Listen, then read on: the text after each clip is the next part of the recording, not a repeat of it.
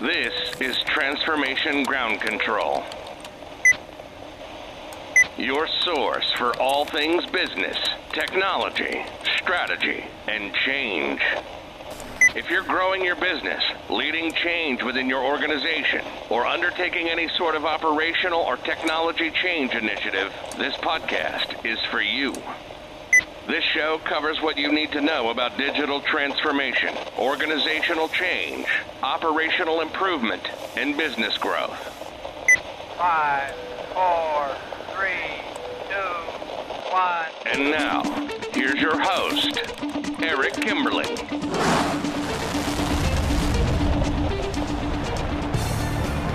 Hello, welcome to Transformation Ground Control, episode number 45. This is your podcast about all things related to digital transformation the people, process, technology, and, and strategy sides of transformation.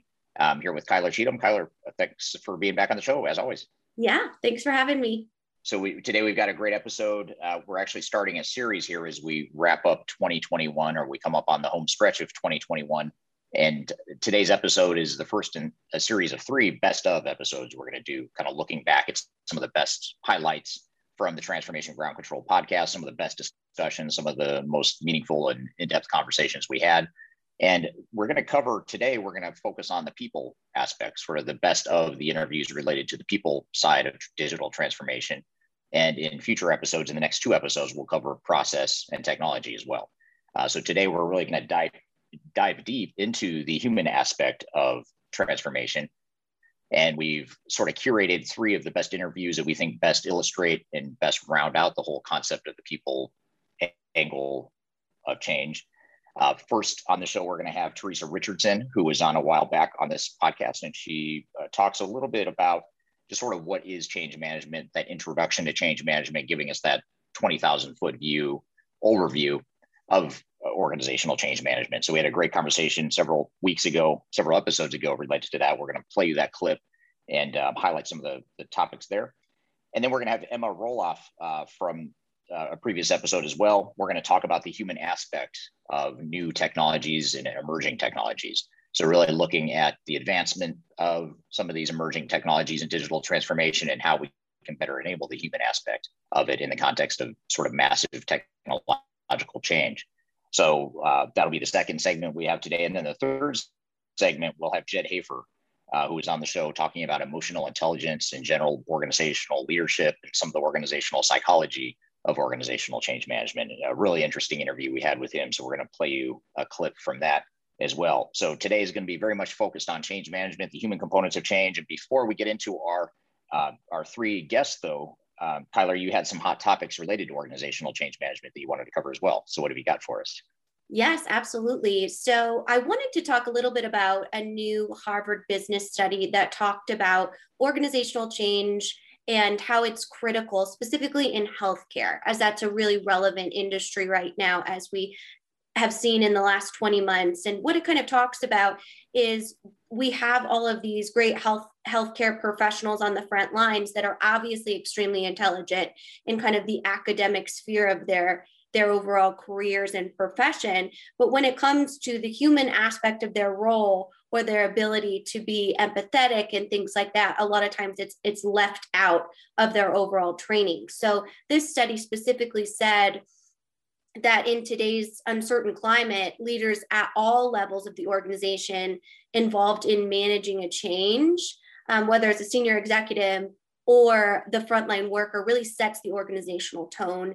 Um, and that middle management tier, a lot of times, is the one that actually has to activate that change. So I wanted to kind of get your mm. reaction to that. We've all kind of been involved with a doctor who's obviously extremely intelligent but may not be able to have that communication tier.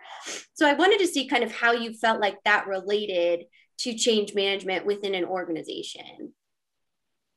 Yeah, it's an interesting topic, an interesting angle, because I think that's something we can't all relate to the doctor or the, you know, the really smart person that knows a lot but doesn't have that high emotional intelligence or EQ, whatever you want to call it.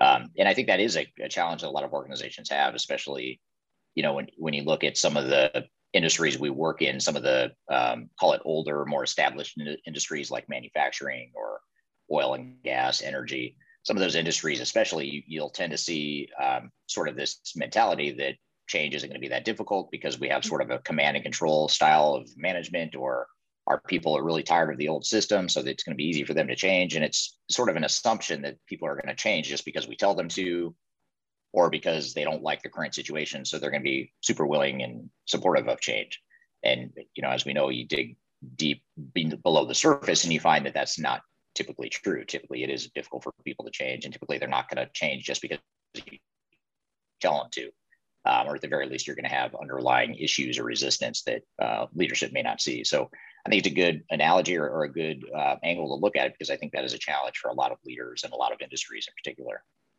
Absolutely. And I'm curious, when it comes to being a leader and preparing your organization, whether it's your employees or your customers or your patients, to go through a change, how how do you do that um, from that sort of perspective what's kind of some of the top line steps you can take yeah i mean that's some something that some of the guests i know mm-hmm. we'll, we'll, get to today in, in a bit more detail but you know in general you know some of the the biggest things you can do as a leader first of all are to define what the change means to the organization and why the organization is going through it and you, you really have to articulate it in a way that goes beyond sort of your basic, hey, we're going to upgrade our technology because we have to.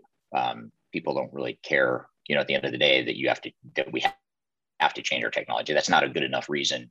Uh, it doesn't give you enough of a, a direction or parameters of, of what the change is going to entail for the organization. So you have to be more specific in articulating what the vision is for the transformation.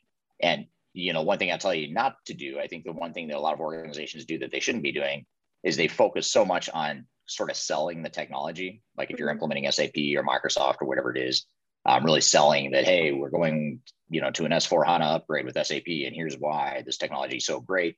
And it, it, you sort of miss the purpose of the transformation. The transformation is not to implement the technology. The, the transformation is to change your business, improve the business, you know, bring new capabilities into the business, stuff that yes is related to technology, but you ultimately have to connect the dots back to the strategy and the overall direction and the vision objectives of the organization. So that's the first thing is articulate clearly what that purpose and what the vision and strategy is for the transformation. And then the other part is, you know, going one layer deeper and getting that alignment as an executive team, as a mid-level management team, and determining and defining what the changes are going to entail. Uh, because it's one thing to say we're going to improve A, B, and C within our organization, but it's another thing to define how we're going to change A, B, and C and what exactly that looks like, what our future state operating model is, is going to be, what our organizational structure is going to be, um, what some of those business processes and end process flows are going to be. That's the sort of articulation that you need at the more granular level.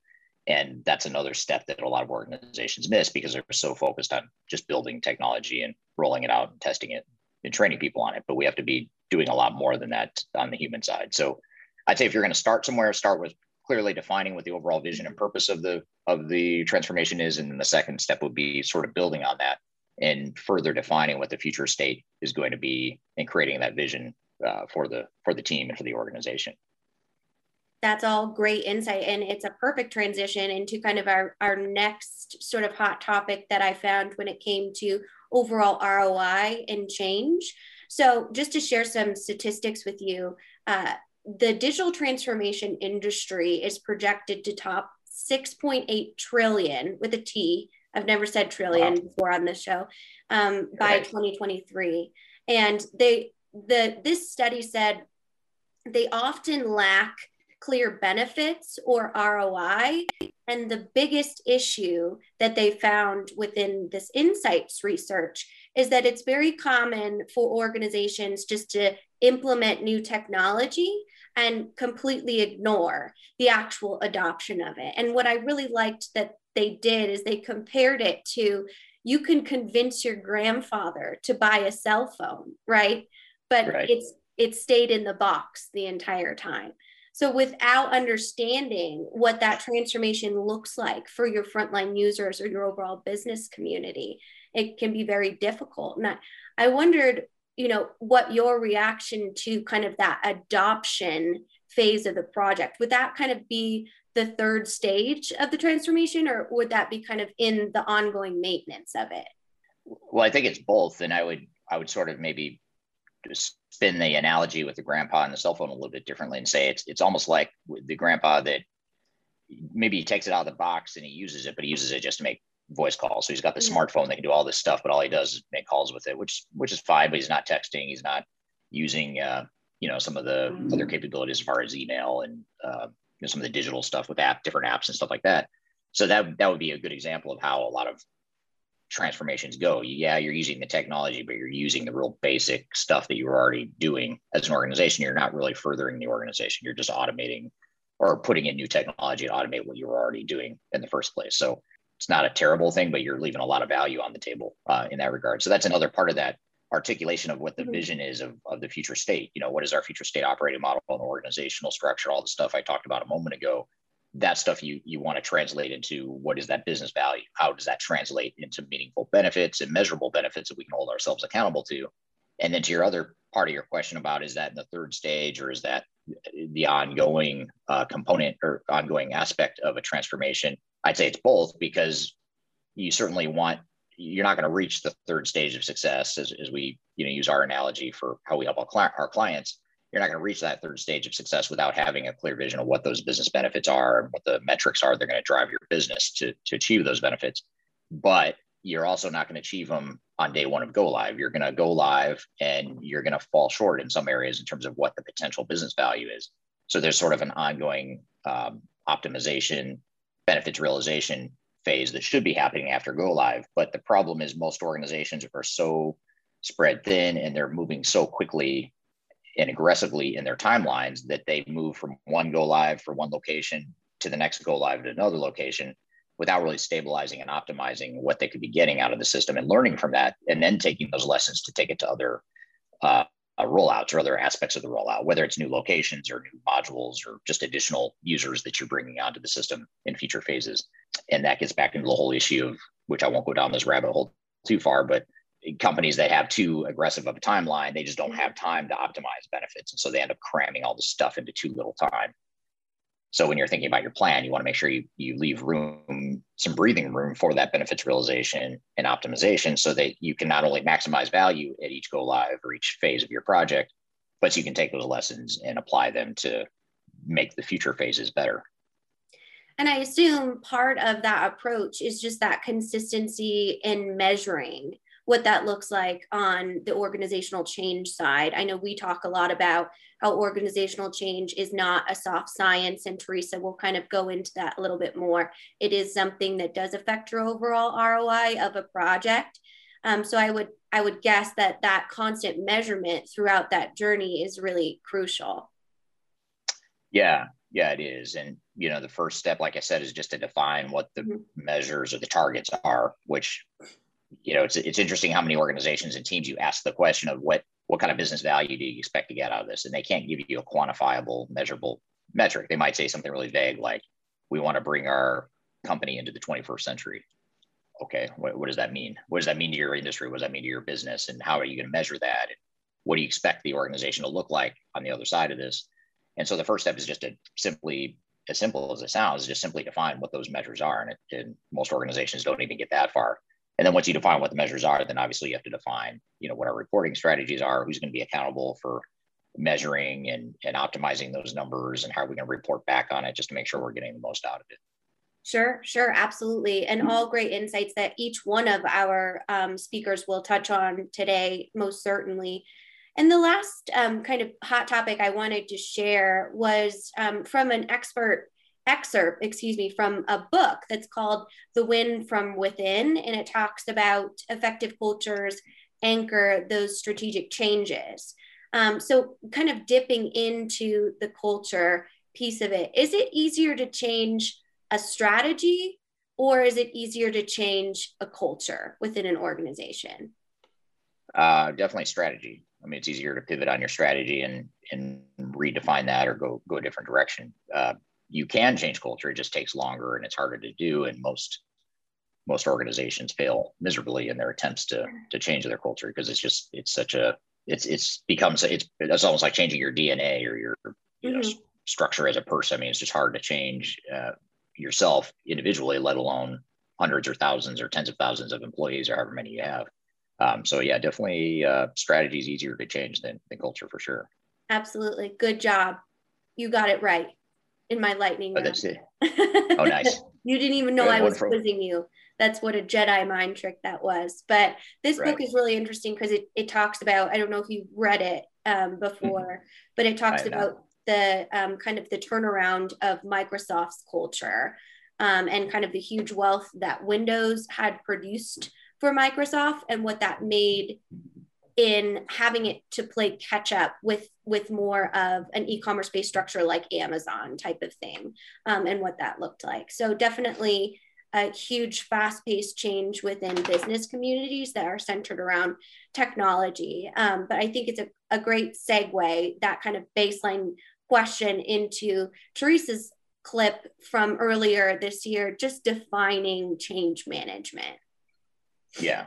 Yeah, absolutely. And one, one last thing I'll add to that as you were talking, it just struck me that, you know, your strategy can impact your culture and vice versa. But, Mhm. you know, you, you talk about Microsoft or if you think about the average organization that's moving to cloud technologies or their strategy is to deploy uh, new business models and whatnot, that can act, absolutely influence your culture.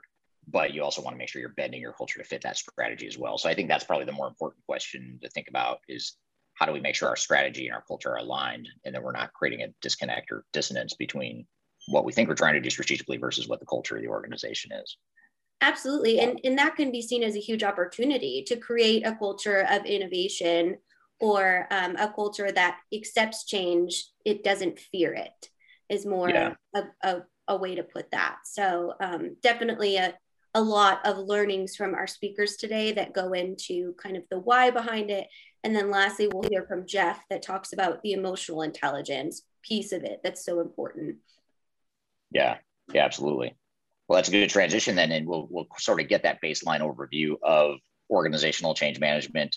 Um, we're going to come back from a break, and we'll play you uh, an interview from Teresa Richardson, an interview I had with her several episodes ago, talking about just sort of your basic overview of change management. What is it? How do you get started on the process? Uh, why is it so important? How does it impact the transformation? All that good stuff. Um, so, a really good introductory discussion we'll have right after we take a quick break. We'll be right back with more Transformation Ground Control.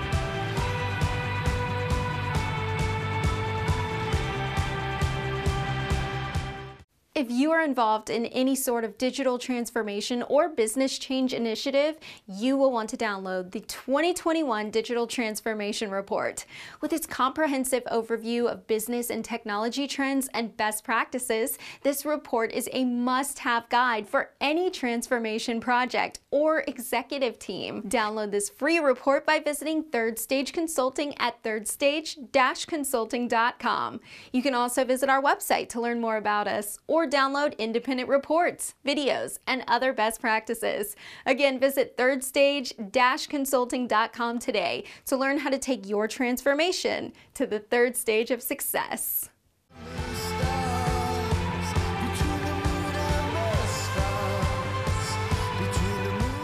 So uh, that'll be said, uh, Teresa, let's start um, with maybe a quick introduction. Maybe tell us a little bit about you and, and you know how did you grow up in the world of change management and transformation?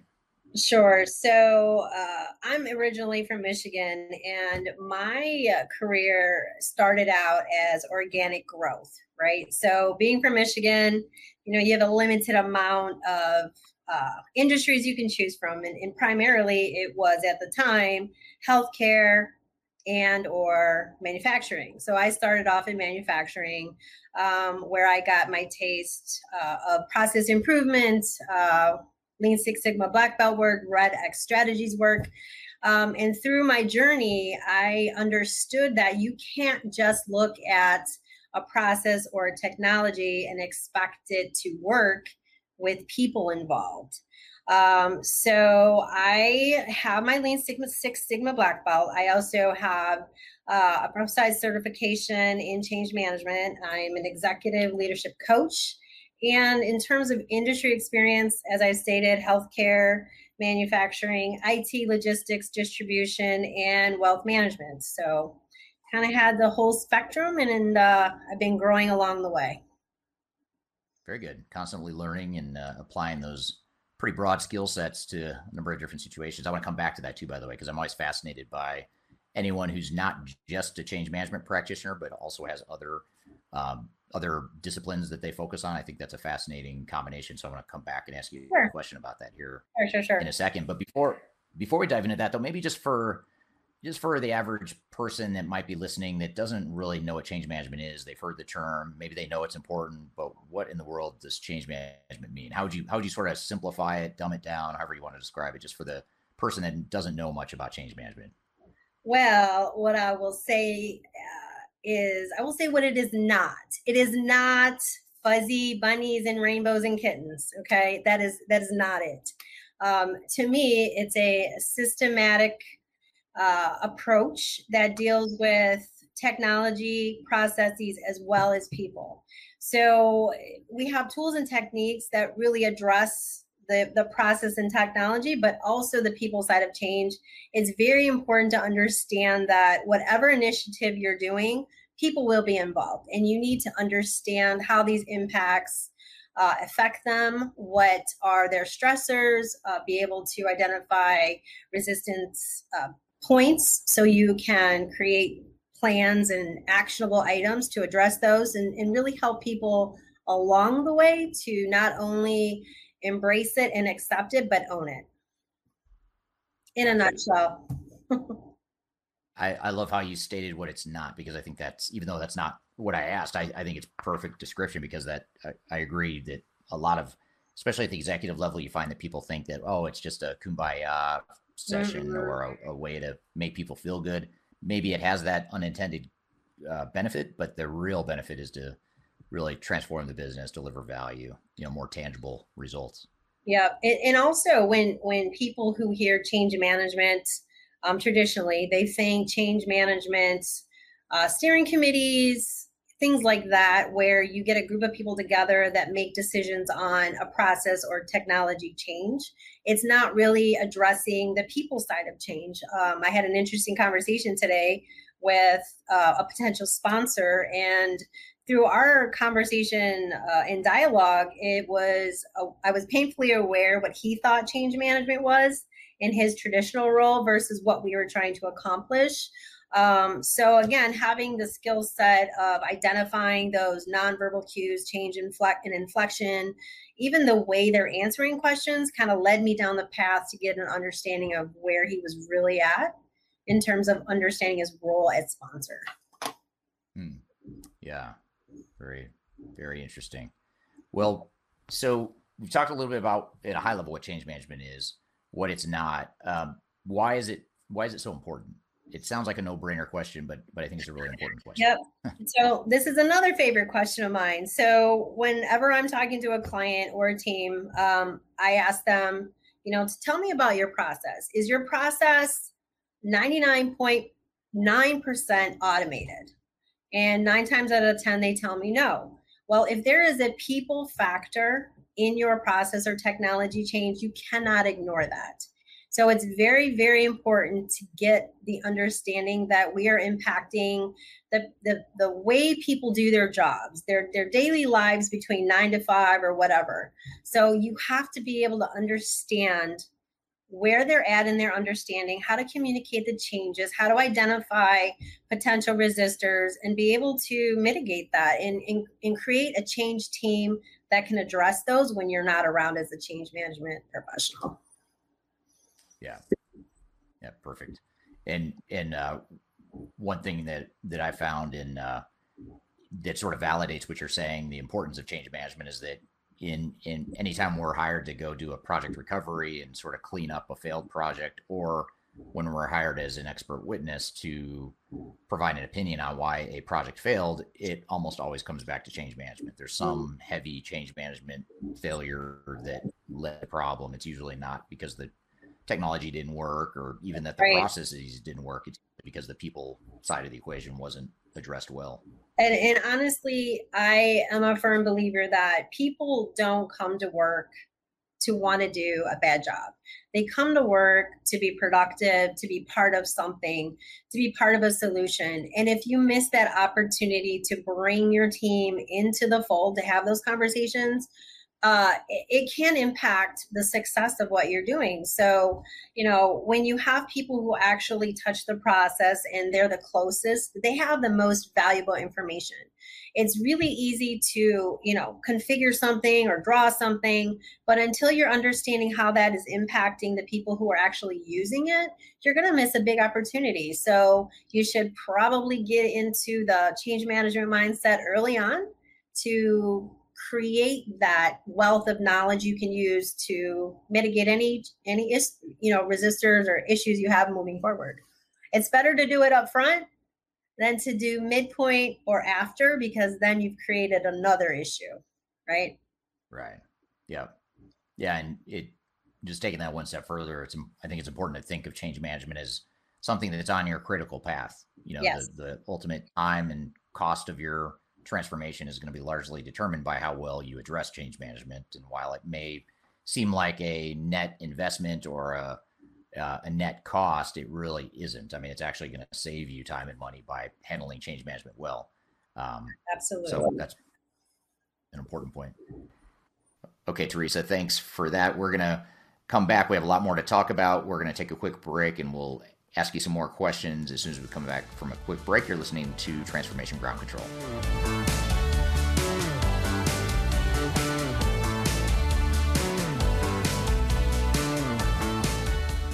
If you are aiming for transformation success, turn to Third Stage Consulting Group. Third Stage's independent and technology agnostic consulting team helps clients define their digital strategies, define their roadmaps, and manage their transformations. With offices in the US, Europe, and Australia, our team helps the world's most forward thinking organizations through their transformation pitfalls and risks. If you are embarking on a digital transformation or business change initiative, contact Third Stage Consulting to see how we can help you reach the third stage of transformation success. Learn more about us and download independent reports, videos, and other best practices at thirdstageconsulting.com.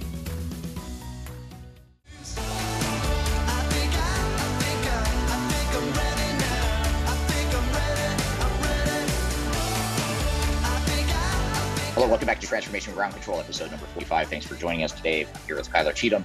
You can find new episodes every Wednesday on YouTube, LinkedIn, all the usual audio podcast platforms like Spotify, Google, Amazon, Pandora, iHeartRadio, etc. And you can also uh, find us on social media as well. So be sure to follow us on whatever social media platforms you're a part of. Uh, in particular, we post quite frequently on YouTube, uh, LinkedIn, and uh, Twitter. So be sure to check us out there. So we just had this conversation with Teresa Richardson, and, and just for reference, that was episode number 29. We had the full interview that you can listen to if you if you like that discussion, you want to hear more with Teresa uh, go back to episode number 29 of this podcast and you'll find that full uh, episode where that clip is from. But in that discussion, uh, Kyler, what were some of the, the key takeaways or, or findings that you had from that discussion? Yeah, definitely. I love this clip of it specifically because it talks about what change management is not.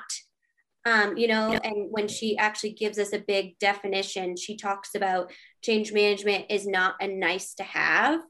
And I wonder why so many companies think that it is a nice to have. Like we talk a lot about uh, critical pieces of change management. We talk about why it's so important with our insight studies and our overall research. Well, why do so many companies kind of leave it off when it when it it's almost like a nice to have piece of their strategy?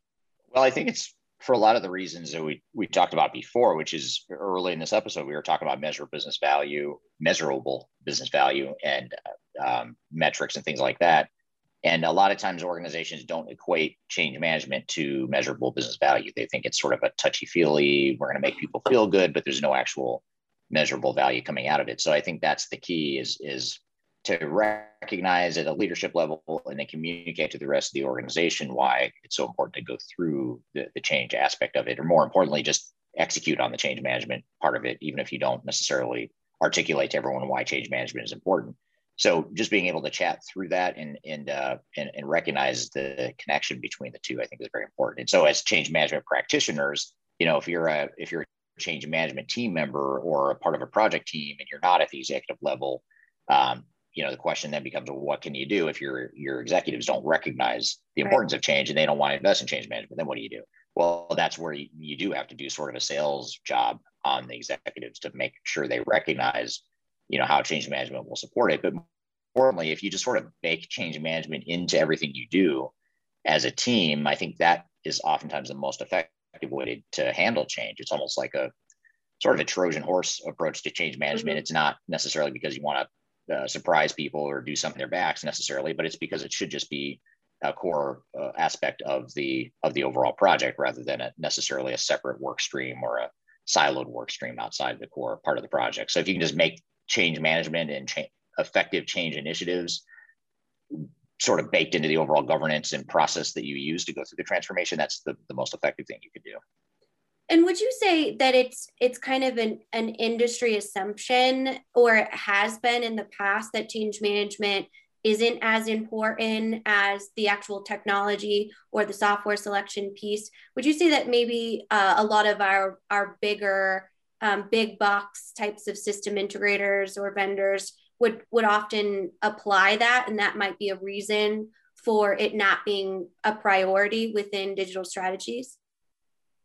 Yeah i mean you have a whole industry that's sort of wired to focus on technology. I mean you have software vendors and system integrators implementers. You know you, you talked earlier in the show about 6.8 trillion dollars being spent on digital transformations by 2023 i'd be curious to know how much of that 6.8 trillion dollars is focused just on technology and technology related stuff versus you know process and, and people uh, aspects of change or of transformation. So i think that you know you look at that those dollars the 6.8 trillion dollars being spent on transformations I, I, have to assume an overwhelming majority of that is, is on technology or mm-hmm. something related to technology. And i think that's that therein lies the problem. You have all this money being made off technology and techno- technology related services and there's not uh, there's not strong incentive for the industry to change that and say let's hey let's not sell as much software. Let's focus more on change management because then they're taking away from their bread and butter which is to sell more software. So i, I think that's you know just a industry dynamic that needs to be recognized and mm-hmm. countered and, and mitigated for sure.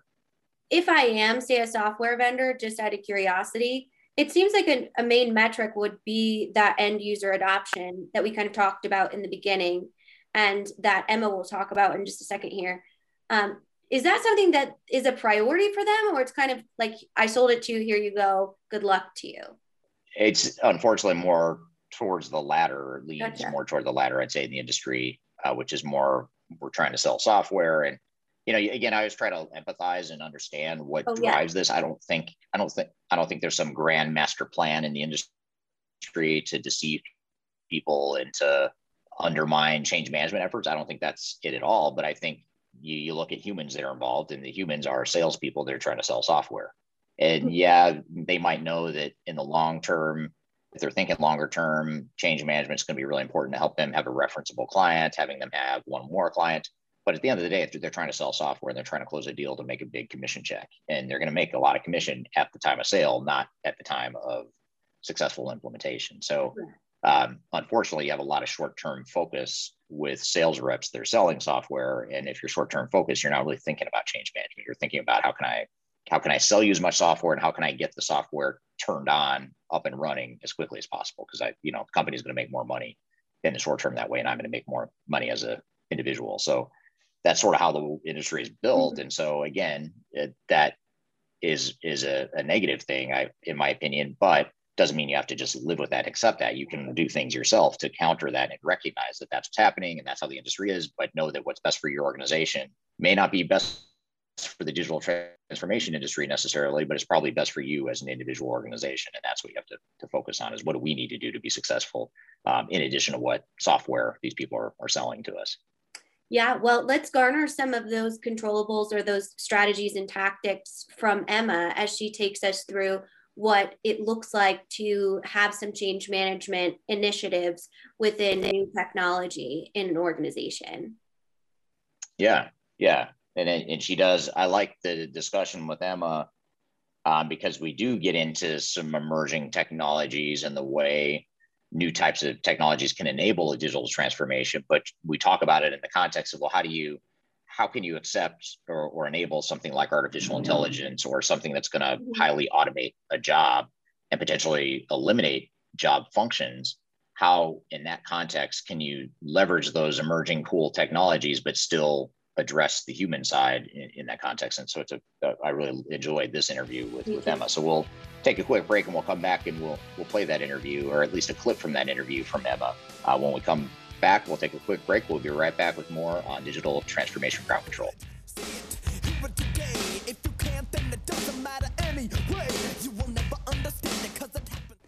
if you are aiming for transformation success, turn to Third Stage Consulting Group. Third Stage's independent and technology agnostic consulting team helps clients define their digital strategies, define their roadmaps, and manage their transformations. With offices in the US, Europe, and Australia, our team helps the world's most forward thinking organizations through their transformation pitfalls and risks. If you are embarking on a digital transformation or business change initiative, contact Third Stage Consulting to see how we can help you reach the third stage of transformation success. Learn more about us and download independent reports, videos, and other best practices at thirdstage-consulting.com.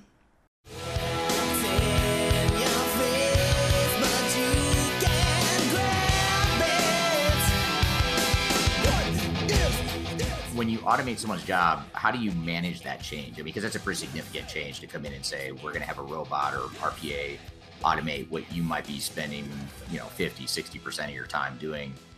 What, what have you seen work or what have you seen some of the challenges be from a from a change management or human perspective of that? So I think the biggest and I, I, I don't want to say this is a misconception because it is a change and you do have to manage that change um, but i think what typically happens and what I've seen with our customers is more often than not, they are welcoming of that portion of their job being taken because it's not that they don't have enough other things to be doing. It's hmm. that the other things don't get the attention that they should be, or they don't have the capacity to ever take a deep breath. And what I mean by that is you know, there's been organizations that we go in to help specifically in this accounts payable scenario that you mentioned that we're going in with whether it's RPA or some of the other tools that we can get into that we've got that kind of help eliminate some of this manual work. And we go in and we help them automate portions of that process to eliminate the manual keying that they need to do. And it opens up time for them to suddenly be paying their bills on time as an mm-hmm. organization. Because in the past, they've had a three month backlog of processing that they're trying to get through and they can't hire and train people quick enough or they don't have the budget to have those people there and so rather most of the time when we come in unless it's a very very very large uh, organization that has a lot of people only ever touching these repetitive tasks do we get into the place where we're displacing people's positions? We're really just refocusing their time to focus on what are the really impactful parts of their job that drive the business forward.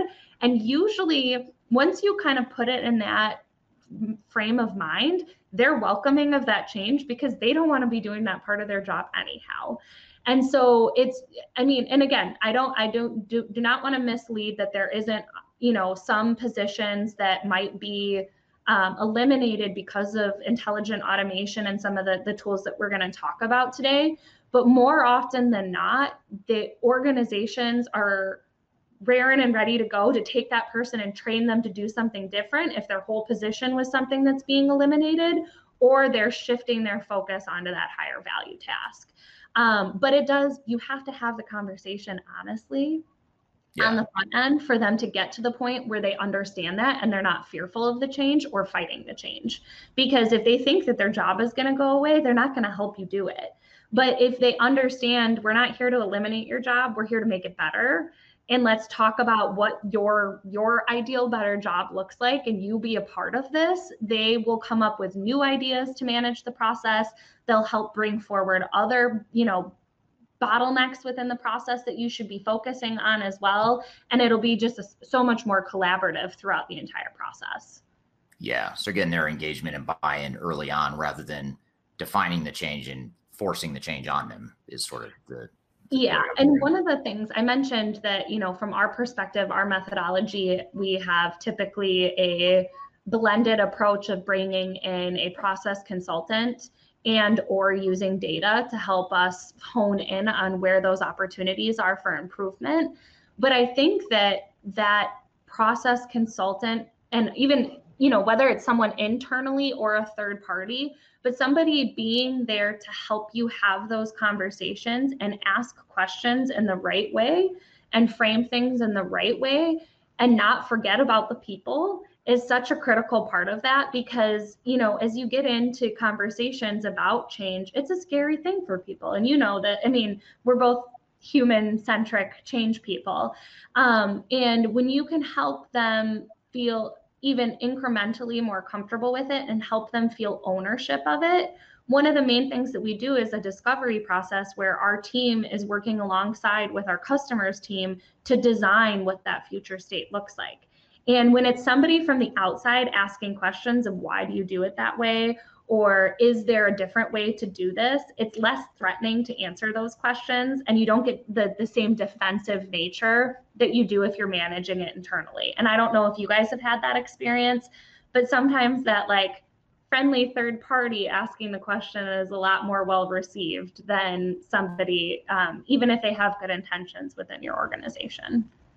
Yeah it's you're not you're not caught up people know that you're not caught up in the politics you know the internal dynamics and you know we're not you're not jockeying as an outside party you're not jockeying for any sort of there's no ulterior motive to suggest something like that but it could be perceived that way if it's someone internally suggesting like hey what is emma what do you do all day? Like you know do we, do, we really, do you really need to be doing that? Maybe we should just automate your job. That's going to be a lot more threatening if i say it to you as, an, as a coworker versus a consultant comes in and maybe more tactfully asks the same the same thing.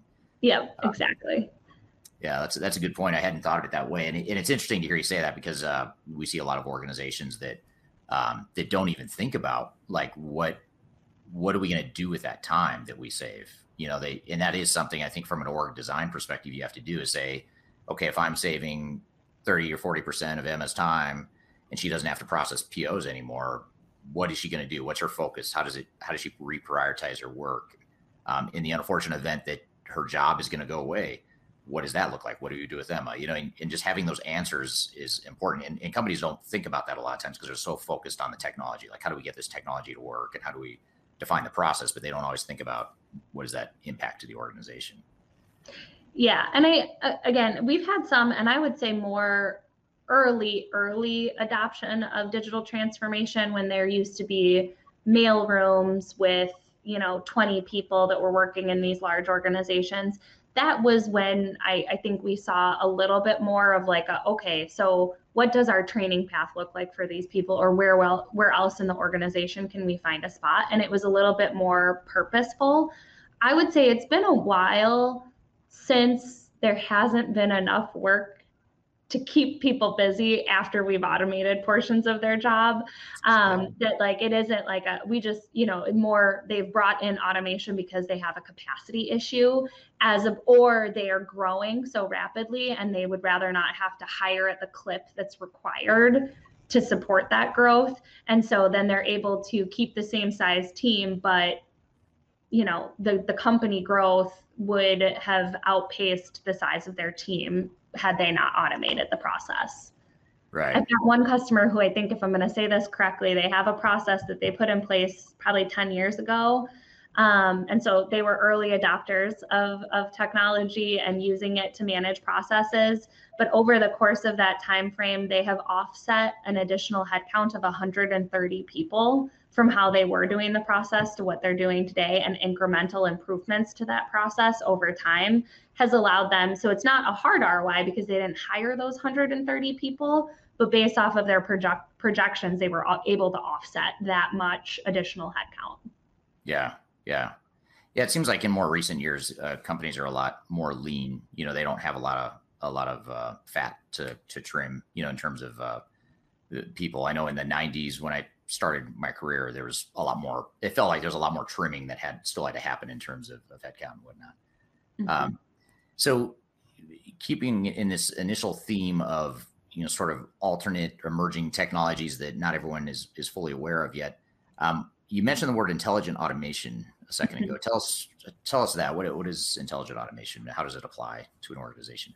Yeah, so um, I I got and dropped that. And one of my big pet peeves is within our industry. I mean, at least an ERP has been an ERP for a while now. In our industry, it seems like every two years or so, we like to throw another term at everybody just to confuse them. And so, intelligent automation, I don't want to say is a completely separate idea from something like RPA.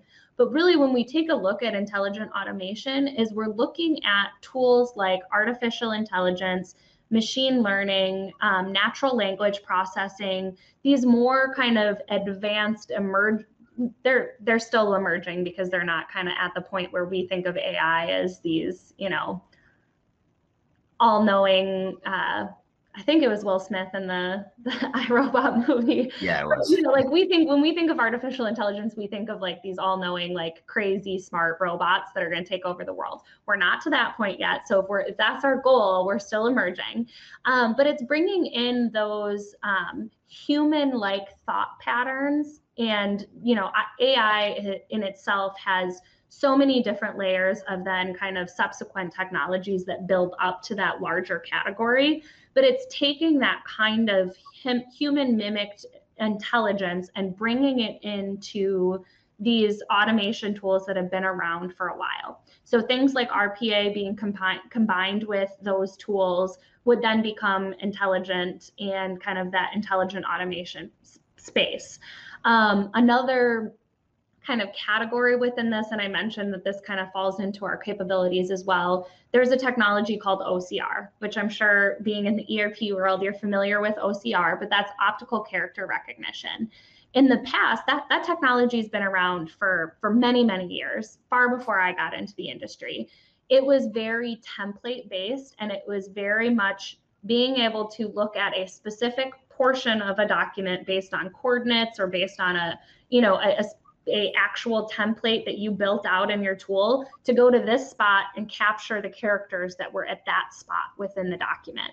Now we're able to do things like intelligent document processing, where we have AI and, and machine learning as a part of these solutions. So rather than having to build out templates, the tools can kind of look at the document the same way that a human would and use context on the document and use things like natural language processing to know that the pound sign or the hashtag or whatever we want to call it also means number.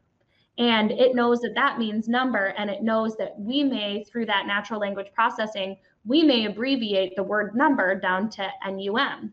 And so when it sees, you know, and or, or I'm sorry, or um, invoice, it sees invoice, and you know, it has, has the invoice number and it's an abbreviation or it's a pound sign or however that that vendor presents that information to you the tool is intelligent enough now to understand that that's what that means, understand the context of that, and then know that it should look above that, it should look below that, it should look next to it. And then it's going to determine, oh, okay, that's the invoice number. I'm going to grab that value and I'm going to pull that out as an index value.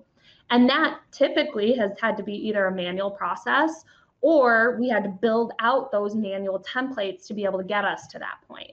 Now these tools you know are so well trained and so well versed in what an invoice looks like you can have all sorts of variability still with very high confidence coming through because of that intelligent aspect being added into the tools and what we're starting to see much more is now that intelligence being built into all sorts of technology that allows us to kind of move into that intelligent automation space beyond just capture or beyond robotic process automation to things like business process management or BPM tools, now starting to have intelligence infused in them. So it can start to do some routing with a little bit more logic and a little bit more thought process and intelligence behind it instead of all just yes or no, right or wrong, you know, kind of logic that we've used in the past and starting to minimize the amount of human intervention that you need in these processes when things follow your, your standard process. Interesting. Okay. Yeah, and I can see a lot of uses for that. I mean, there's so many. You think about the average organization, a, a, big, huge company that does lots of different things, lots of different documents floating around with different nomenclature, and even just that one example of invoice number. You know, think of all the alternate uh, scenarios where that would help. You know, even outside of invoice processing as well. Well, and some of those again with with machine learning and that type of thing, I call, you know, I talk about that that tool specifically a little bit of an art and a little bit of a science right now because when it's got machine learning in it or any of these tools that do, they get more effective over time too. So as you get more documents running through the process and the engine has more time to learn from these document samples, you will have to intervene and kind of verify through the process less and less as it goes. And so it will know, oh, okay, even though I see this address block and I know this address block is this vendor and I know this vendor typically puts this information there and oh okay we're processed we know we can with confidence that we've got it and it can do things too like you know on the invoice side I'm going to calculate all the line items and add in the tax and make sure that this you know that the number I've captured here matches and, and is verified based on the math that I've done. And so it can do some of that stuff that we had to rely on people to do even three years ago you know? So there's um, there's a lot of advancements being done in all of these kind of automation or process management tools to get to that point where we have less and less intervention needed each step of the way. Gotcha. Okay. And so uh, we have a, an audience question I wanted to get to um, from Karen, who's who's watching on Crowdcast. And again, if you're watching on LinkedIn or YouTube or Twitter and you have questions, feel free to just put them in the chat box uh, on that platform. I'm watching all of them for any questions that come through. But the good news is Karen is not uh, thinking too much differently than you and I as it relates to the human part. So I'm glad it's not just me that couldn't resist asking the change question. But but Karen asked, what role changes have you seen when an organization moves to bots? For example, how does this impact customer support? So, so yeah, and I actually that's Karen, that, that idea of customer support, one of the biggest areas that we see RPA being used is in customer support and some of those front facing um, roles within an organization, even beyond, um, you know, when, let me actually, let me take a half step back. So, number one, when we bring in this type of automation, typically what happens, and, you know, we talked about shifting focus and shifting mindset. Um, having the capacity to be empathetic or having the capacity to respond quickly and um, actually manage customer service is something that is really you know uh, when you are months and months behind processing your invoices and you've got vendors giving you late fees and you have your boss telling you you need to cut down on your costs and all of these things and suddenly when your coworker sends you an email to ask you who like in this scenario it's your customer you know your your your customer emails you to say have you gotten this invoice? I had a vendor reach out to me. You're not that concentrated on being super polite in your response to that you're not that concentrated on getting them a response to answer that question quickly because you have so much work. Once you have the that i kind of called it the ability to breathe and you have the bandwidth in your position to offer that customer support in kind of that setting that we've been talking about i think it ultimately improves your customer experience whether those are internal or external customers.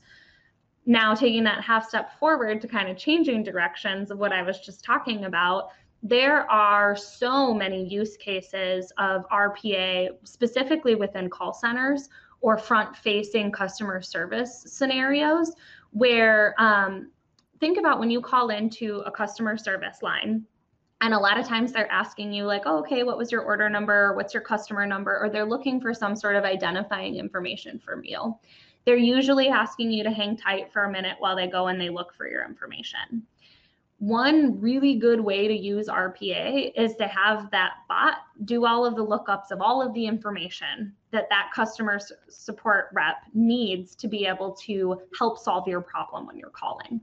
And so um, that is a super, super common kind of attended scenario that I, I mentioned earlier where you're using that bot to bring back information to help you solve a problem.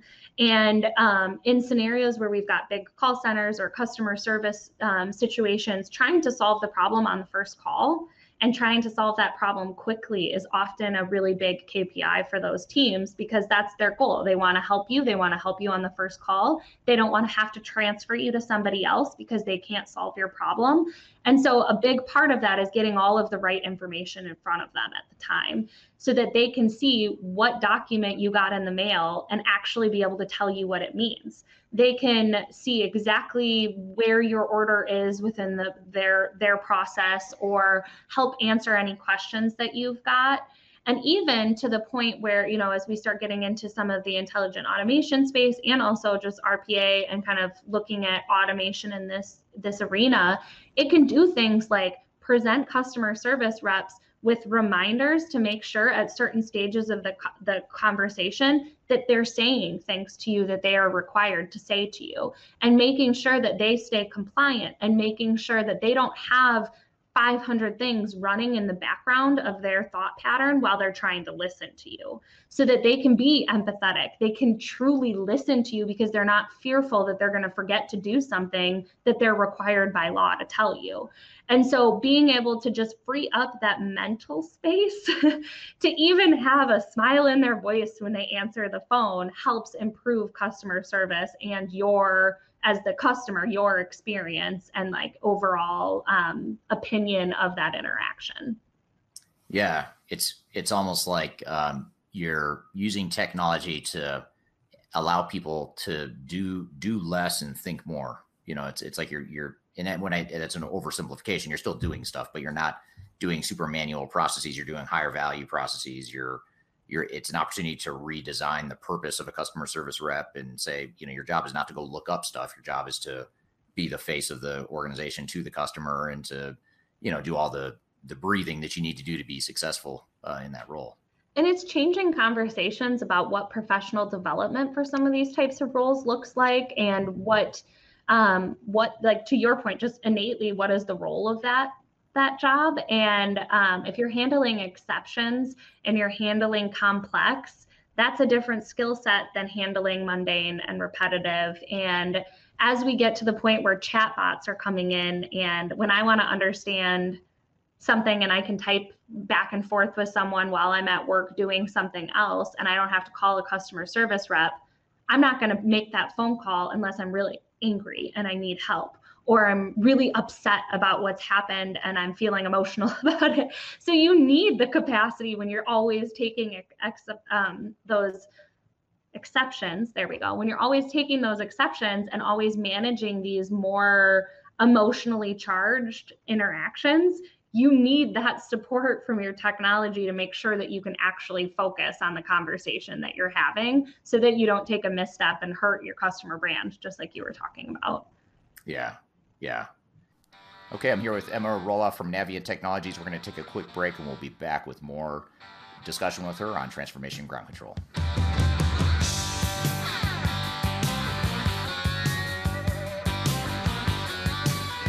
If you are involved in any sort of digital transformation or business change initiative, you will want to download the 2021 Digital Transformation Report.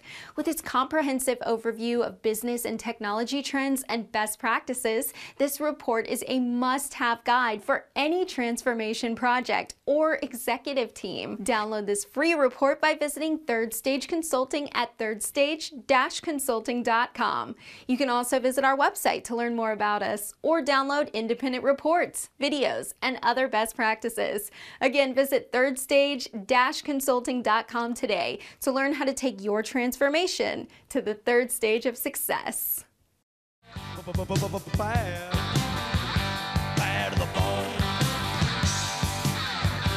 Welcome back to Transformation Ground Control. My name is Eric Kimberling. I'm here with Emma, and we're discussing AI and different types of emerging technology. So let's jump right back into the conversation. Bala, who's on Crowdcast as well, watching live, he he asked the question, which is a great one: Are the bots that you mentioned before are those capable uh, to do OCR for different languages? So if you have documents in different languages, can it is it multilingual? Um, I mean, it depends on what technology you're looking at. The solutions that Naviant has, we have two main intelligent document processing tools that we use, or that intelligent um, uh, OCR, and both of those do support multiple languages to the tune of probably like 20 or 30. I don't know if either one of them can take every and all language, um, but I haven't actually run into a scenario with one of my clients where we haven't been able to process what they're looking at. So it's, it's most of the main languages that um, we would run into with our customers. Because both of our software vendors that we work with are um, international companies, so they're working with people outside the U.S. on a regular basis.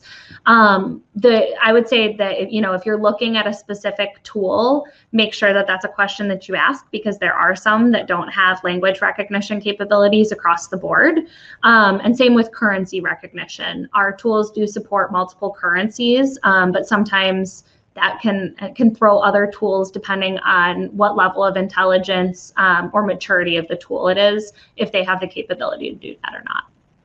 Right right. So i want to shift gears a little bit. There's actually more i wanted to cover on the on the sort of the technology side but you and i share so much in common as far as uh, our views of what makes these sorts of transformations successful. So if we kind of step away from specific technologies for a second and just talk mm-hmm. about transformation in general, whether it's OCR or bots or intelligent automation or ERP, whatever it is, you're, you're doing something to automate your business and improve your business using technology. What do you see as the most important success factors to, to make a transformation successful? Well, I, so no surprise here, but to me, I think change management is the most important part of a transformation. And the reason that I say that, and I, I do not want to minimize the importance of having the right tool and making sure that whatever tool you're bringing into your organization at least can support your requirements.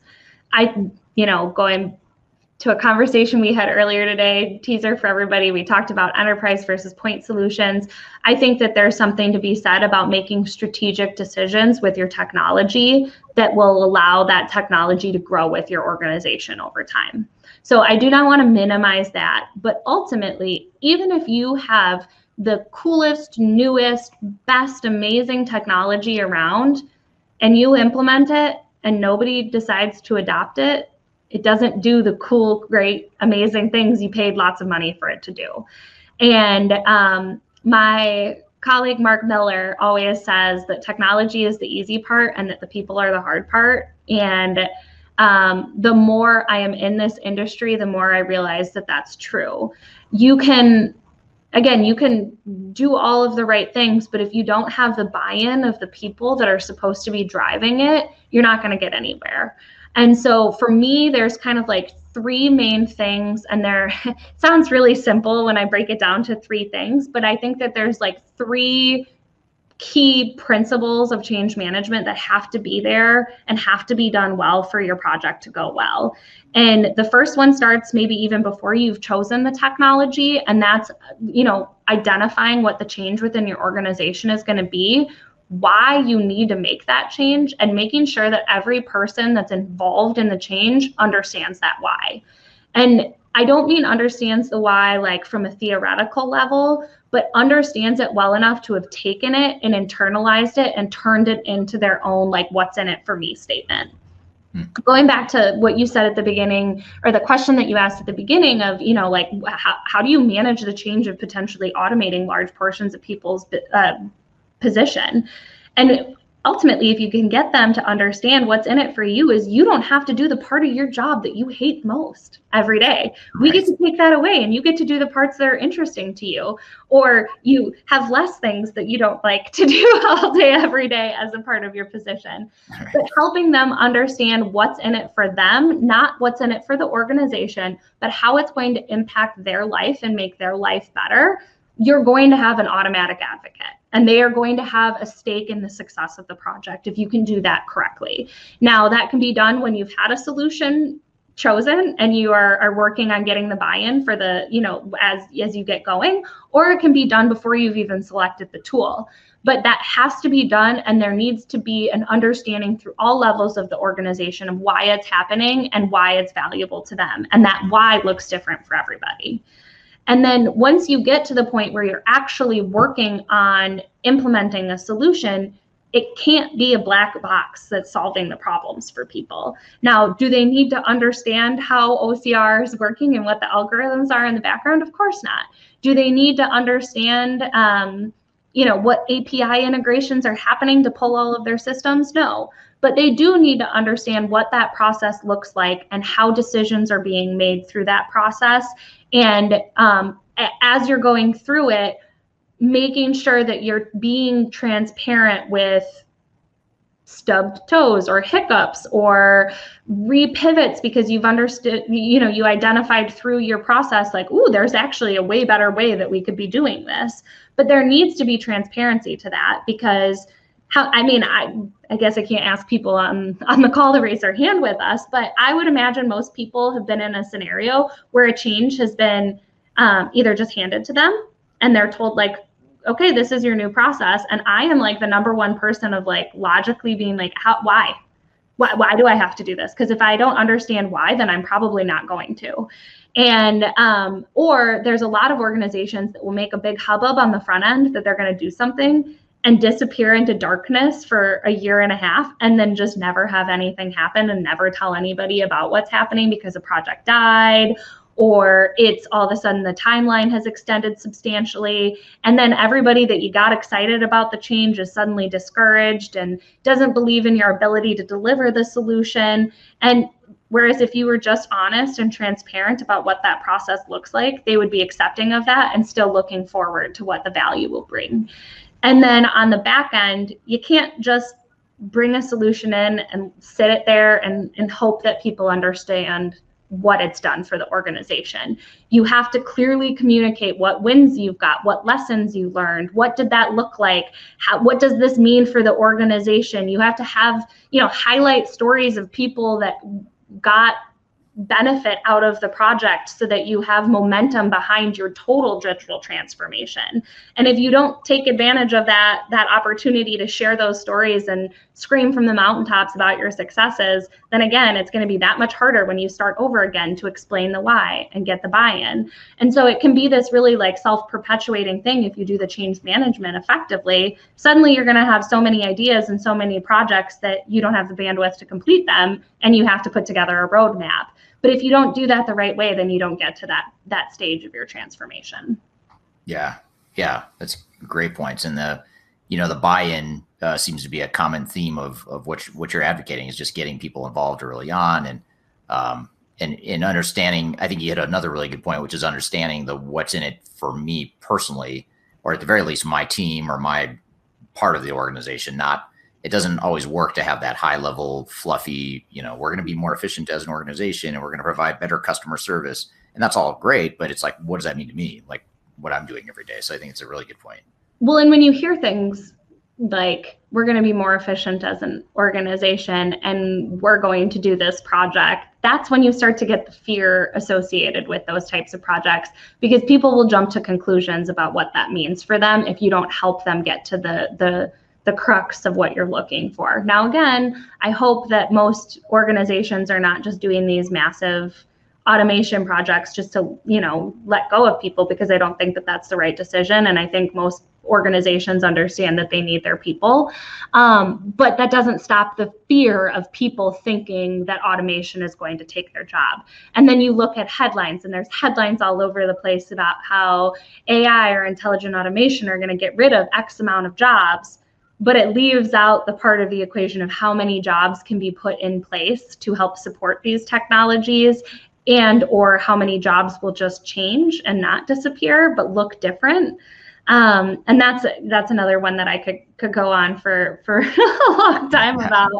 But I, you know, when you look at the the last industrial revolution that we had, how many more jobs were created by advancements in technology than were eliminated by people no longer being able to do what they were doing. And um, as technology advances, your role looks different. You you may potentially have to learn new things, but there's still plenty of opportunity for humans to to be involved in our work and find work that they're passionate about and and continue to do new and exciting things um, with this technology. Yeah, yeah, I remember when I was a kid in the 80s. You remember the 80s, right? Of course. it wasn't alive. But sorry, I had to throw that in there. I, I, we can say 90s, right? Because I was there for that. my my parents worked uh, at Digital Equipment Corporation in the 80s when I was growing up, and um, so they were in technology or they worked for a technology company. But um, I still remember even back then, like there was all this fear of like computers taking over the world and getting rid of jobs, and that was the same time when uh, a lot of Japanese auto companies were were moving into the U.S. and automating a lot of factories and things like that. So there's this whole I remember this underlying fear, even as a kid, you kind of sensed it like this fear of like, oh gosh, robots are going to come in and just take over our jobs. So this isn't really anything new, or that fear is nothing new. I think that there's always going to be that underlying fear, um, is especially as technology gets more and more advanced like that. Well, and the irony of that specific situation is there's a pretty significant shortage of techs that can fix the types of equipment and actual like physical robotics that are in car manufacturing and heavy manufacturing. Because something like that goes down you have to have technical training and you have to understand how to fix that. But there's a shortage of people that can fix that.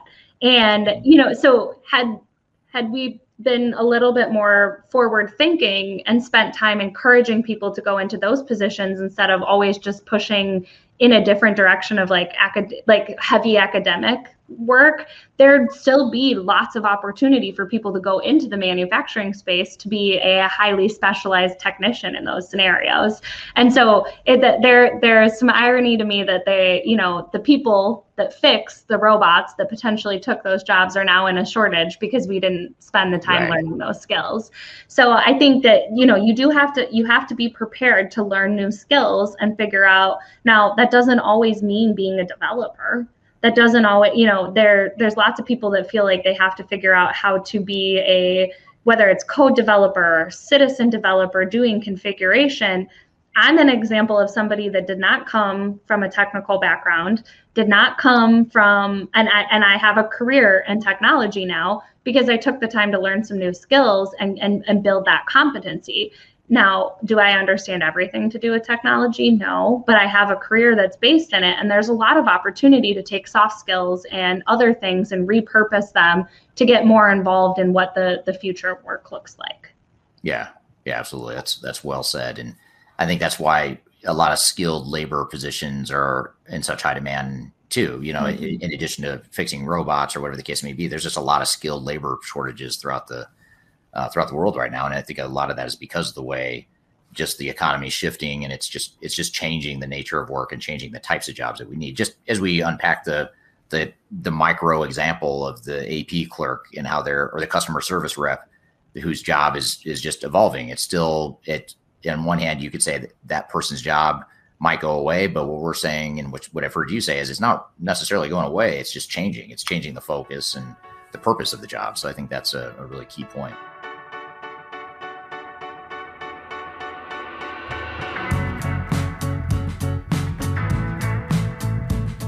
If you are aiming for transformation success, turn to Third Stage Consulting Group.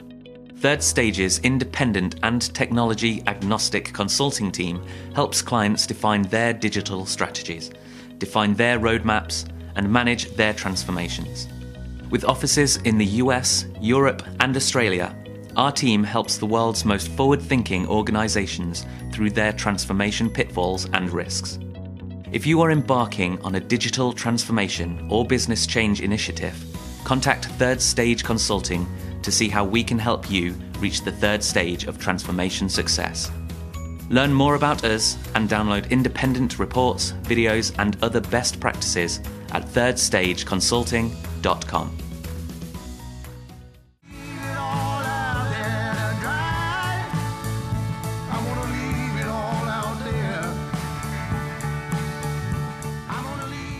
welcome back to Transformation Ground Control, episode number 45. My name is Eric Kimberling here with Kyler Cheatham, and you can find new episodes every Wednesday on YouTube, LinkedIn, all the audio podcast platforms. So be sure to check us out there. Uh, we just had this discussion, or we played a, a, clip of our interview with Emma Roloff, which, by the way, if you like that interview with Emma, um, that is from episode number 27 of this podcast, which was over the summer. Um, that was one of the summer interviews we did. So uh, check out episode number 27. That that interview I think was over an hour. So it was a pretty lengthy discussion we had, or is, is right around one hour mark. So there's a lot we didn't cover in this clip in our best of episode we're talking about here today. Uh, but in the clip we did play, what were some of your uh, takeaways as it relates to to Emma's points about the human aspect of, of emerging technologies? Absolutely. I think her overall take on the transparency and the communication strategy and plan behind a digital transfer- transformation or a new technology within an organization is so critical, specifically when she referenced the fact that, um, say, the Industrial Revolution, that that actually added a lot of jobs to our overall workforce when we were going through that as you know a global culture and so is emerging technologies or we're talking about ai machine learning automation those types of things they they do actually add jobs in that the technicians need to actually fix those robotics so when you are communicating that change i think it's so important that you include that piece or that opportunity messaging within your organization. Um, and I, I'd be curious to see if you agree with that. Like maybe if you could buck the trend of fear based reactions by saying, hey, this is actually the opportunity that we have to create other job functions as well as make yours and yours more efficient. Yeah, it's a that's a great point, and it it is true. Um, but I think there's a caveat to that, which is that it's not always uh, it's still not always relatable to the average employee. So, for example, if I'm a if I'm a shop floor worker, let's just say I'm working on the front lines, I'm uh, say I'm a shift supervisor, or whatever, and you're telling me that a lot of my job is going to be automated now with um, you know robotics and artificial intelligence, and it's going to create more jobs for you know technicians to fix the robots or data scientists to handle the data sides of what's being captured on the shop floor. Um, you could argue that sure, it's it's automating the shop floor uh, stuff that's being done, and maybe it's eliminating tasks or functions on the shop floor, but it's creating opportunity. The mm-hmm. problem here is that it's creating opportunities somewhere else. It's creating yeah. opportunities for data scientists or someone to fix the robots or whatever. And it may or may not be that you can repurpose people to to take on those roles. So, for example, you can't just say to a shop floor uh, supervisor that well the good news is you could just become a data scientist because those are two totally different skill sets and that's going to take years to to make that transition if you're a, a shop floor uh, person so you know sometimes it what someone does and how they prioritize their time. But i think the key is you want it you have to define that future state vision of what the organization is going to look like. You know if that person's job is going to say you know 30% of their job is going to go away or become automated what are you going to do with that 30% are you going to repurpose it for something else? Are you going to um, give them more responsibility in different areas? Are you going to train them to do something different? And you have to have that vision or path because if you don't the person you know people are pretty smart they know that okay i'm not just going to become a data scientist overnight because you're telling me you're creating more data scientist jobs and, and taking away my job i'm smart enough to know that's not going to be me that's taking that data scientist role so I'm still going to resist the change. I'm still afraid, even though you, the net effect might be we're not eliminating any jobs. Um, so I think that's the way, that's the key is to really understand how to connect the dots between current state organization and skills and competencies, and then future state organizational design and skills and competencies.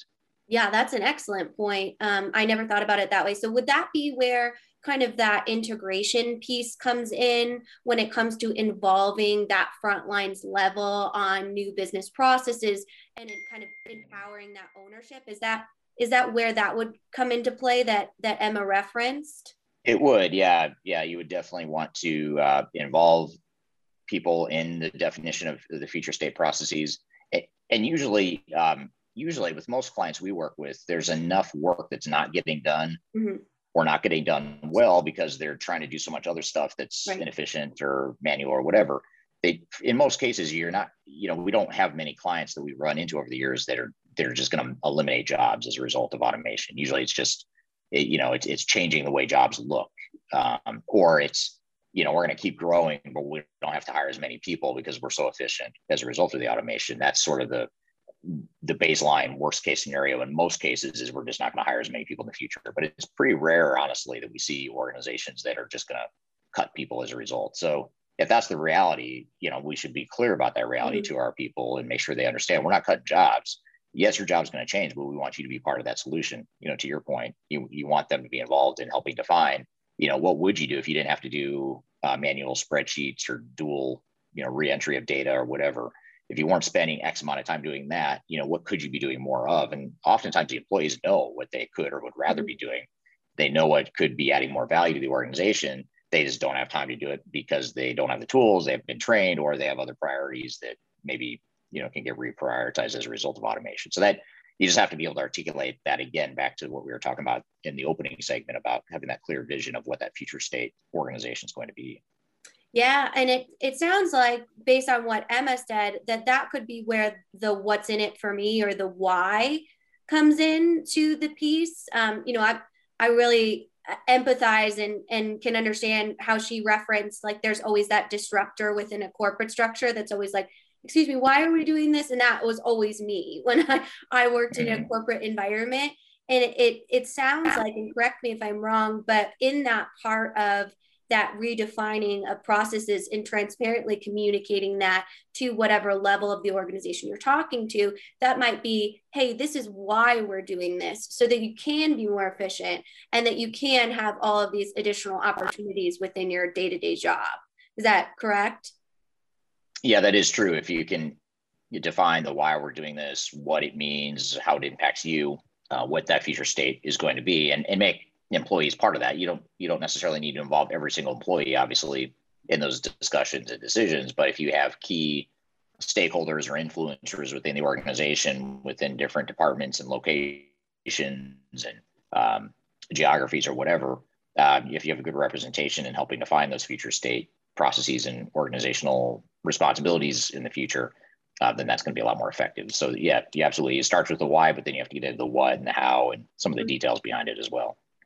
Absolutely. And I think that's where um, Jeff's segment fits so well in this is how do emotionally intelligent leaders of the organization make sure they are thinking through and activating all of these really important tactics. So I think it's a great time to kind of bring him in to talk about that emotional intelligence piece. Yeah, absolutely. It, it almost feels like we're sort of working our way up the uh, Maslow's hierarchy of organizational change yeah. needs here. We sort of started with the basics with Teresa, and we've worked our way up to a little bit more specific to how you know human adoption works with emerging mm-hmm. technologies. Now we're working up to a higher level now, which is just emotional intelligence and the psychology of change in general, uh, which is, super fascinating. And, and um, the reason I enjoy I enjoyed the conversation with Jed is because he's not a he's not a digital transformation guy. He's not a technology guy. He is purely an mm-hmm. emotional intelligence expert and an organizational psychology expert so he just has a different perspective on change and he's not thinking about it, you know, in terms of how are we going to implement a new system or whatever. He's thinking about just change and leadership in general. So it, it's a really good discussion we had with him. Um, and that was back from episode number 33. We're going to play you a, a clip from that interview, uh, some of the high points of the interview uh, here in just a moment. We'll take a quick break first, and we'll be back with more on Transformation Ground Control.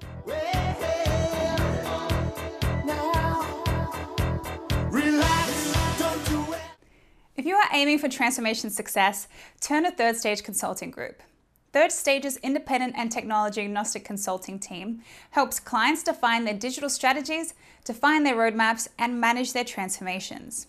With offices in the US, Europe, and Australia, our team helps the world's most forward thinking organizations through their transformation pitfalls and risks. If you are embarking on a digital transformation or business change initiative, Contact Third Stage Consulting to see how we can help you reach the third stage of transformation success.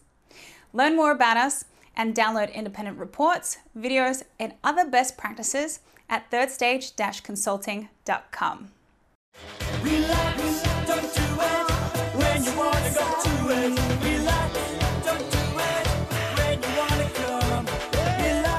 Why do you think it is that um, leaders so commonly struggle with or uh, with emotional intelligence or, or organizations in general, organizations and their leaders? Why why is emotional intelligence such a a problem or a deficiency for for a lot of people and organizations?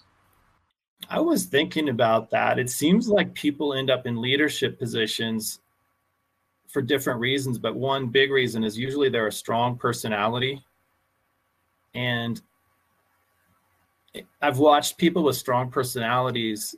The the the farther they go, it seems like sometimes the less resistance they get because people realize, oh, strong personality resistance is futile, so we'll just go along. And the more time, the more experience you have of not having anybody, you know, question or challenge an idea, it becomes your expectation. It becomes everybody's expectation around you, and pretty soon, uh, you you can be a tyrant if you're not careful so I think humility, again, the self-awareness and the humility and the and the actually not fragile ego, these are all good traits of, of a good leader. Whereas we've seen uh, we've seen instances where a leader who just is so afraid of anybody questioning them or so afraid of being wrong or looking stupid, which to me, that really comes from a lack of humility. Uh, that's where leaders tend to get in trouble. So, yeah, if we really wanted to simplify it, uh, back to love and logic terms, maybe some of our leaders didn't struggle enough or get challenged enough or have enough uh, times where they were wrong or made mistakes or had to own those. And so they're just not good at it because they don't have enough practice. So, a great thing for a leader is to have another strong personality who's not afraid uh, to say, well, here's at least another way of looking at that. And obviously, it has to be a healthy, intentional communication where it doesn't become toxic uh, disagreement or, ju- or disagreement just for the sake of, which is another thing that is a lot, uh, it, it's plentiful on the internet. I'll just be the naysayer just because. But I think for the, for the leader, yeah, that self awareness to say, I don't want to become uh, this this voice that nobody can oppose because once in a while, at least, I'm going to be wrong. Yeah, yeah, very very true and good point. Um, we we actually have a a question that I wanted to get to, a question from the audience. Um, this is from uh, Ahmed on um, YouTube. And by the way, I, if you're on LinkedIn um, on the live stream, I'm having trouble getting into the live stream, so I'm not even sure if it's if if the live the stream is working on LinkedIn, but I know it is on YouTube. And and Ahmed is uh, has a question here, which I think is a great one, which is uh, first of all, good session, thank you. I appreciate if you can shed uh, shed some light on micromanagement and its effect on corporate organizations. What are your thoughts on that? Love that question. Sadly, close to too close. I really believe the micromanager.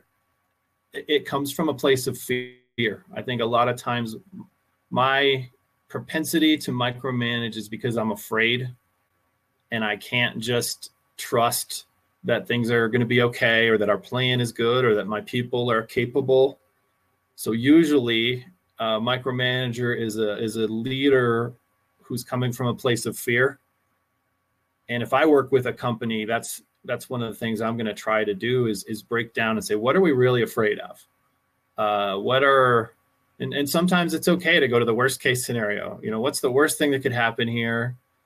Uh, and a lot of times, what we're afraid of isn't nearly as bad as you know the fear itself or, or what we're worried is going to happen. But yeah, my short answer is I think my micromanagement tends to come from fear. And I think the antidote to that, this may sound a little crazy, but I think the antidote to fear a lot of times is relationship. When I really trust you, and if you think about this in a marriage or with a best friend, when I really know you and I really trust you, that relationship tends to kind of erode the fear. A lot of times when we're afraid, it's more the unknown, uh, the unfamiliar, the thing we don't know uh, what to expect. So the longer we can go, and if we build this positive relationship, I think that helps alleviate some of that fear. Now, if I have a leader who's just their base personality is is to overly uh, worry, you know, that means this. There's some self awareness work that that leader needs to do.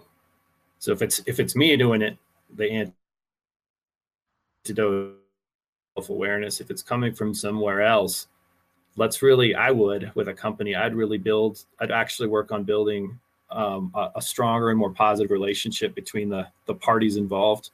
Because then when I trust you, I don't I don't have to micromanage you. I know it's you, Eric. You're going to do a great job. I don't need to micromanage you because we have a relationship and I know. Yeah, that's that's super interesting. I, I guess it's almost like, um, you know, in the absence, the relationship, it seems like the relationship creates um, knowledge in some ways. It's a comfort, it's knowledge, it's a understanding. And in the absence of that knowledge and understanding and comfort, I guess I'm in, in some cases, I might assume the worst, eh, depending on what my personality is or, you know, my general level of trust. I might assume the worst, and therefore I'm going to micromanage because I'm assuming the worst. I don't have the information, I don't have the trust, I don't have the confidence. Is that sort? Is that sort of what you're saying? It, it, it kind of feeds into it. That's it. Uh, I'm sort of sad that you said it better than I did, but yeah, that's it exactly. uh, if I think about a dark a dark street, if, if I see a stranger on the dark street, I'm I, I might be a little more inherently afraid of a stranger. But if I see the person, oh, that's my friend, you know, the fear is going to go away. I know this person.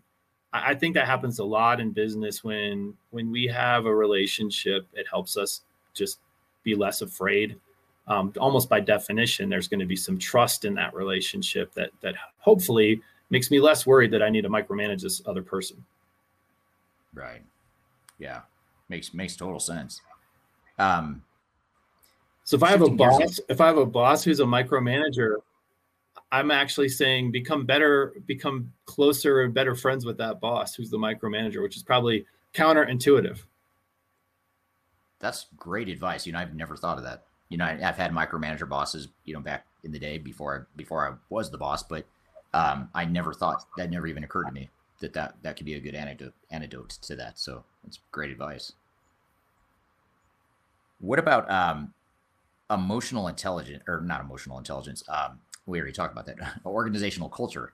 Um, when you you think about organizational culture, which I know culture in general is an area that that uh, you're keen on and, and you know well, but how would you describe it? Um, how does it affect? How can it affect uh, or positively affect an organization? And uh, how can it affect positive change? So maybe just start with culture in general. Why is it important? How does it affect an organization? Yeah, I'm kind of a sports guy, and so I think about about sports teams, and we can be kind of the sum of the ability of of the different people on the team. And so I want to hire, if I'm hiring, I want to hire as many emotionally intelligent people as possible. Uh, we can train some things into people, but if if someone's kind of base personality is is very selfish and uh, you know, not not caring very much about other people. That's that's a tough thing to overcome. I'd actually rather have a kind of a giver personality who knows less because I can train them in, you know, whatever the logistics might be. But that person who's really, really just inherently selfish, that's a hard thing to overcome.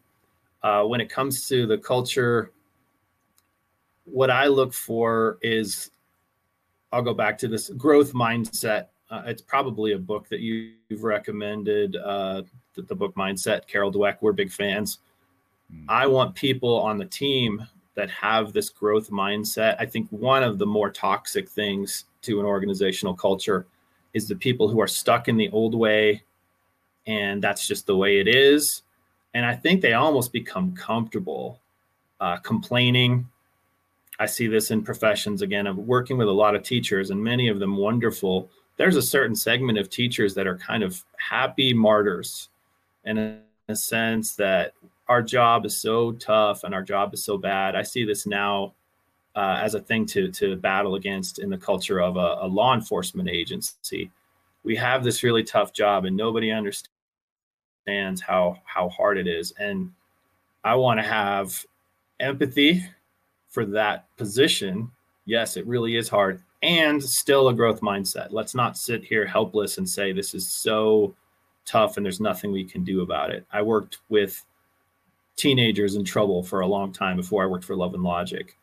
And there was a certain segment of our staff that would want to go to the bar afterwards and talk about how bad the kids were.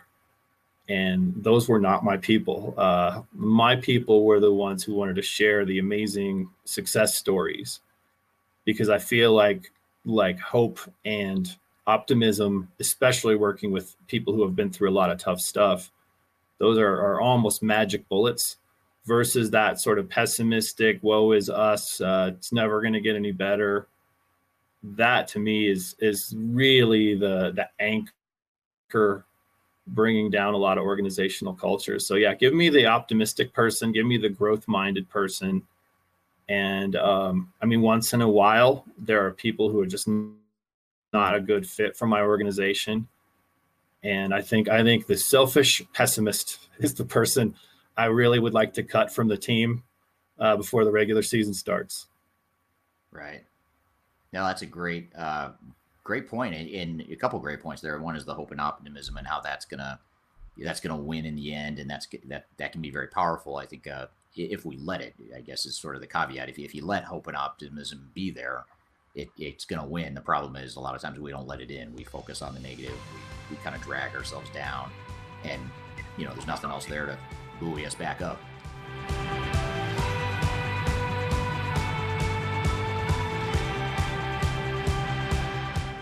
If you are involved in any sort of digital transformation or business change initiative, you will want to download the 2021 Digital Transformation Report.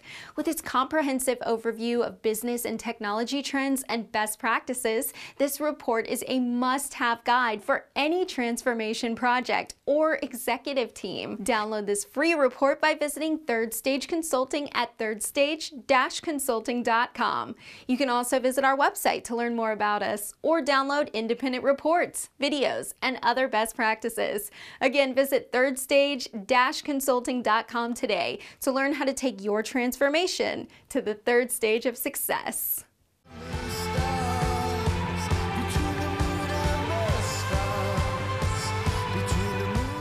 Welcome back to Transformation Ground Control, episode number 45, the best of people components of our podcast this year so far, sort of looking back at the year 2021 and some of the high points of that uh, pot, of this podcast, um, particularly on the people and the organizational change management side of things.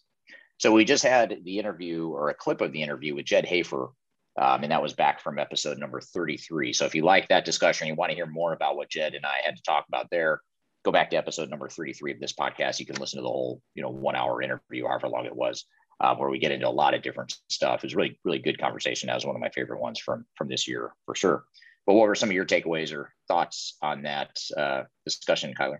Yeah, um, you know, he he does such a good job about uh, really breaking down how important emotional intelligence is for specifically for leadership. So, you know, really in that tier, thinking through change management and he also kind of points out that that's really not often a quality of a leader.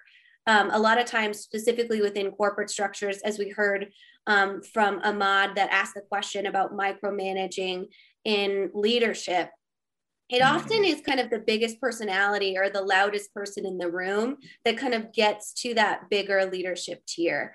And I'm curious how how you deal with that as a consultant because most of the time you're working with that executive tier a lot of times or a project sponsor that might not think through all of the organizational intelligence needed to have a successful digital transformation. So i, I wonder what your reaction or experience to that was. Yeah i think it's a good reminder that first of all it's, it's a reminder of a couple things. One is that change and effective change leadership starts at the top I mean, it has to start at the executive level. Not to say that if you're a consultant or a project team member or a lower level person within the organization, you can't influence those executives, but they they ultimately have to be bought in. And sometimes what organizations forget or they don't do or they're afraid to do is they're afraid to coach up, you know, coach up yeah. to the executive level and say, hey, here's here's what we need from you, CEO, CFO, COO, whoever. Um, and this is the sort of message we need you to convey. And making sure they're on board with that um, messaging and take ownership of that. And you could do a lot of the leg or the legwork and heavy lifting behind the scenes to create the messaging and make it easy for them. Um, the ghost writing of emails or, or putting together messaging that they might uh, communicate to the organization. And That, that's okay. Um, but you ultimately you need the face of the change to come from the top. And that's where a lot of organizations they, they skip that step and they just jump into you know the the mode of well i'm a change management team member. I'm just going to go start doing stuff to help affect change. And you really can't do it yourself or as a as a change team if you don't have that that executive support. So you it really starts there. I think that's the number one priority for for a lot of teams, or should be the number one priority, is to make sure your executives are on board and that, that you have the right stakeholders. And you know, one thing that's maybe never occurred to me, or I've never articulated fully, is that it feels like sometimes change management ends up becoming like a uh, a reactive way to address a problem. Mm-hmm. Uh, you know, rather than getting to the root cause of the problem, it ends up being sort of like we're going to address the symptoms, which are people are resisting change, so we're going to go fight that resistance to change. Versus, well, why are they resisting the change? Maybe it's because executives haven't defined the, the vision or they haven't defined the future state well enough, and maybe we should start there and get to the root cause. Then we don't have to spend so much time reactively trying to address change or mitigate the, the risk of, of the change resistance that we're seeing. So, um, so I think you, you know it's important to really look at the root causes of, of change resistance to begin with. Yeah, and it sounds like Jed was really saying a lot of times that root cause is trust, whether it's trust with your mm-hmm. organization that they're going to be honest with you about how your job is changing, or just overall trust with your um, your your direct supervisor that they're still going to kind of trickle down the messaging. I love his example of if you have a boss that really micromanages you, you need to try and be their friend more, which seems so counterproductive, right? In that you'd want to be mm-hmm. their friend. Um, but developing that trust is really kind of the catalyst, it sounds like, for people mitigating the risk of fear. Would you say that's kind of the case that you got from that conversation with him too? Yeah, I did. Um, that was a takeaway, and I think that you know it, maybe it's I don't know, friend is the the the right word for everyone, or maybe it's just a deeper level of understanding, um, asking questions. You know, if you've got a boss that's micromanaged, runs counter to the direction you're trying to head as an organization. So you just have to understand why something happens along the way that might cause us to be perceived otherwise. So what what's driving that? Usually there's some there's a good reason for why people act the way they do, mm-hmm. whether it's good or bad. And so just trying really trying to understand that and saying, you know, if someone's micromanaging using that example, you know, why are you, you know, what what is it you're trying to accomplish as a leader? You know, what are yeah. your priorities and what are your greatest fears? Or, you know, just understanding that person, usually you'll get to the answer of, oh, that makes sense now why you would micromanage given that these are your concerns, or your hot buttons or whatever. And that's the, you know, that's a key part of change management. That's sort of that it's sort of the art and the finesse of change management that, that's hard to quantify. It's hard to put it in a methodology or a change management framework per se, uh, but it is something that, that's very important to to change to be successful. Yeah, and as someone that manages and established a completely remote workforce, how do you create those meaningful relationships in more of our digital communication methodology that we have now after specifically the COVID 19 pandemic? I don't know if I think we've talked about it on the podcast before, perhaps in passing, but I, I tend to be a believer that it's not healthy to be 100% remote. I don't think it's mm-hmm. nearly as effective. There, I think we've learned during the pandemic there are a lot of things we could be doing remote. Maybe it's more efficient to be doing it remote, but you you just absolutely miss so many key mm-hmm. uh, human interactions, especially when you're talking about change management and leading people through change you can do some of that over Zoom, but at some point, you know, we have to we have to meet in person. You know, I, I don't care I don't care what the technologist would say or the you know, there's a lot of people in our industry space that just love the whole work from home concept yeah. and think it's you know we should go 100% remote. I'm, I do not buy into that at all. I think you miss, and there's studies that show that you miss yeah. a lot of um, nuances in nonverbal communication. You just don't get over Zoom. It's certainly better. Video is better than uh, just audio, but you mm-hmm. still when you meet someone in person, it's just totally different. I don't know. I don't know about you, but during the pandemic, when we hired new team members, it, it was really weird for me to hire someone I'd never met in yeah. person. And so when I finally meet him in person, I there's been several of them now where I feel like, oh, I feel like I know you so much better now because yeah, we've talked yeah. for hours and hours and days at a time over Zoom, but meeting you in person for half an hour, I just feel like I know you so much better. And um, there is something there, and there's studies that show that that you don't, you know, you don't know someone, you don't pick up a lot of cues over over video. So um, I don't know if that really answers your question, uh, or I didn't go the direction maybe you're you're asking there, but I, I think it's key to have both, you know, the both the in person yeah. and remote. Uh, but when you do have the remote, or when you're, you know, you're at a point organizationally or wherever in the world you may be listening from today, you may have no choice but to be working remote in some cases, or some of your team may have no choice but to be remote. So you have to figure out that's the reality of what we have to deal with. So how are we going to make more meaningful time to have those connections and how do we find ways to have uh, more meaningful discussions and more planned discussions over over uh, video or whatever and and i think the key here is that you know one of the things that people have done i think in, in today's day and age of remote work is they just back up meeting after meeting after meeting and you mm-hmm. miss out on sort of the water cooler talk right. and the the informal side conversations and things that you, you pick up on things that you that you wouldn't normally get when you have a set agenda over Zoom and you've you've got five minutes until you got to get to the next meeting on Zoom, you're, you're just not going to pick up on that stuff. You're going to miss a lot. So I think you just have to find ways to have more slack in your schedule, have more informal conversations, have more side conversations and things of that nature, even if it means you have to do it uh, digitally. So uh, that's that's the way I view it.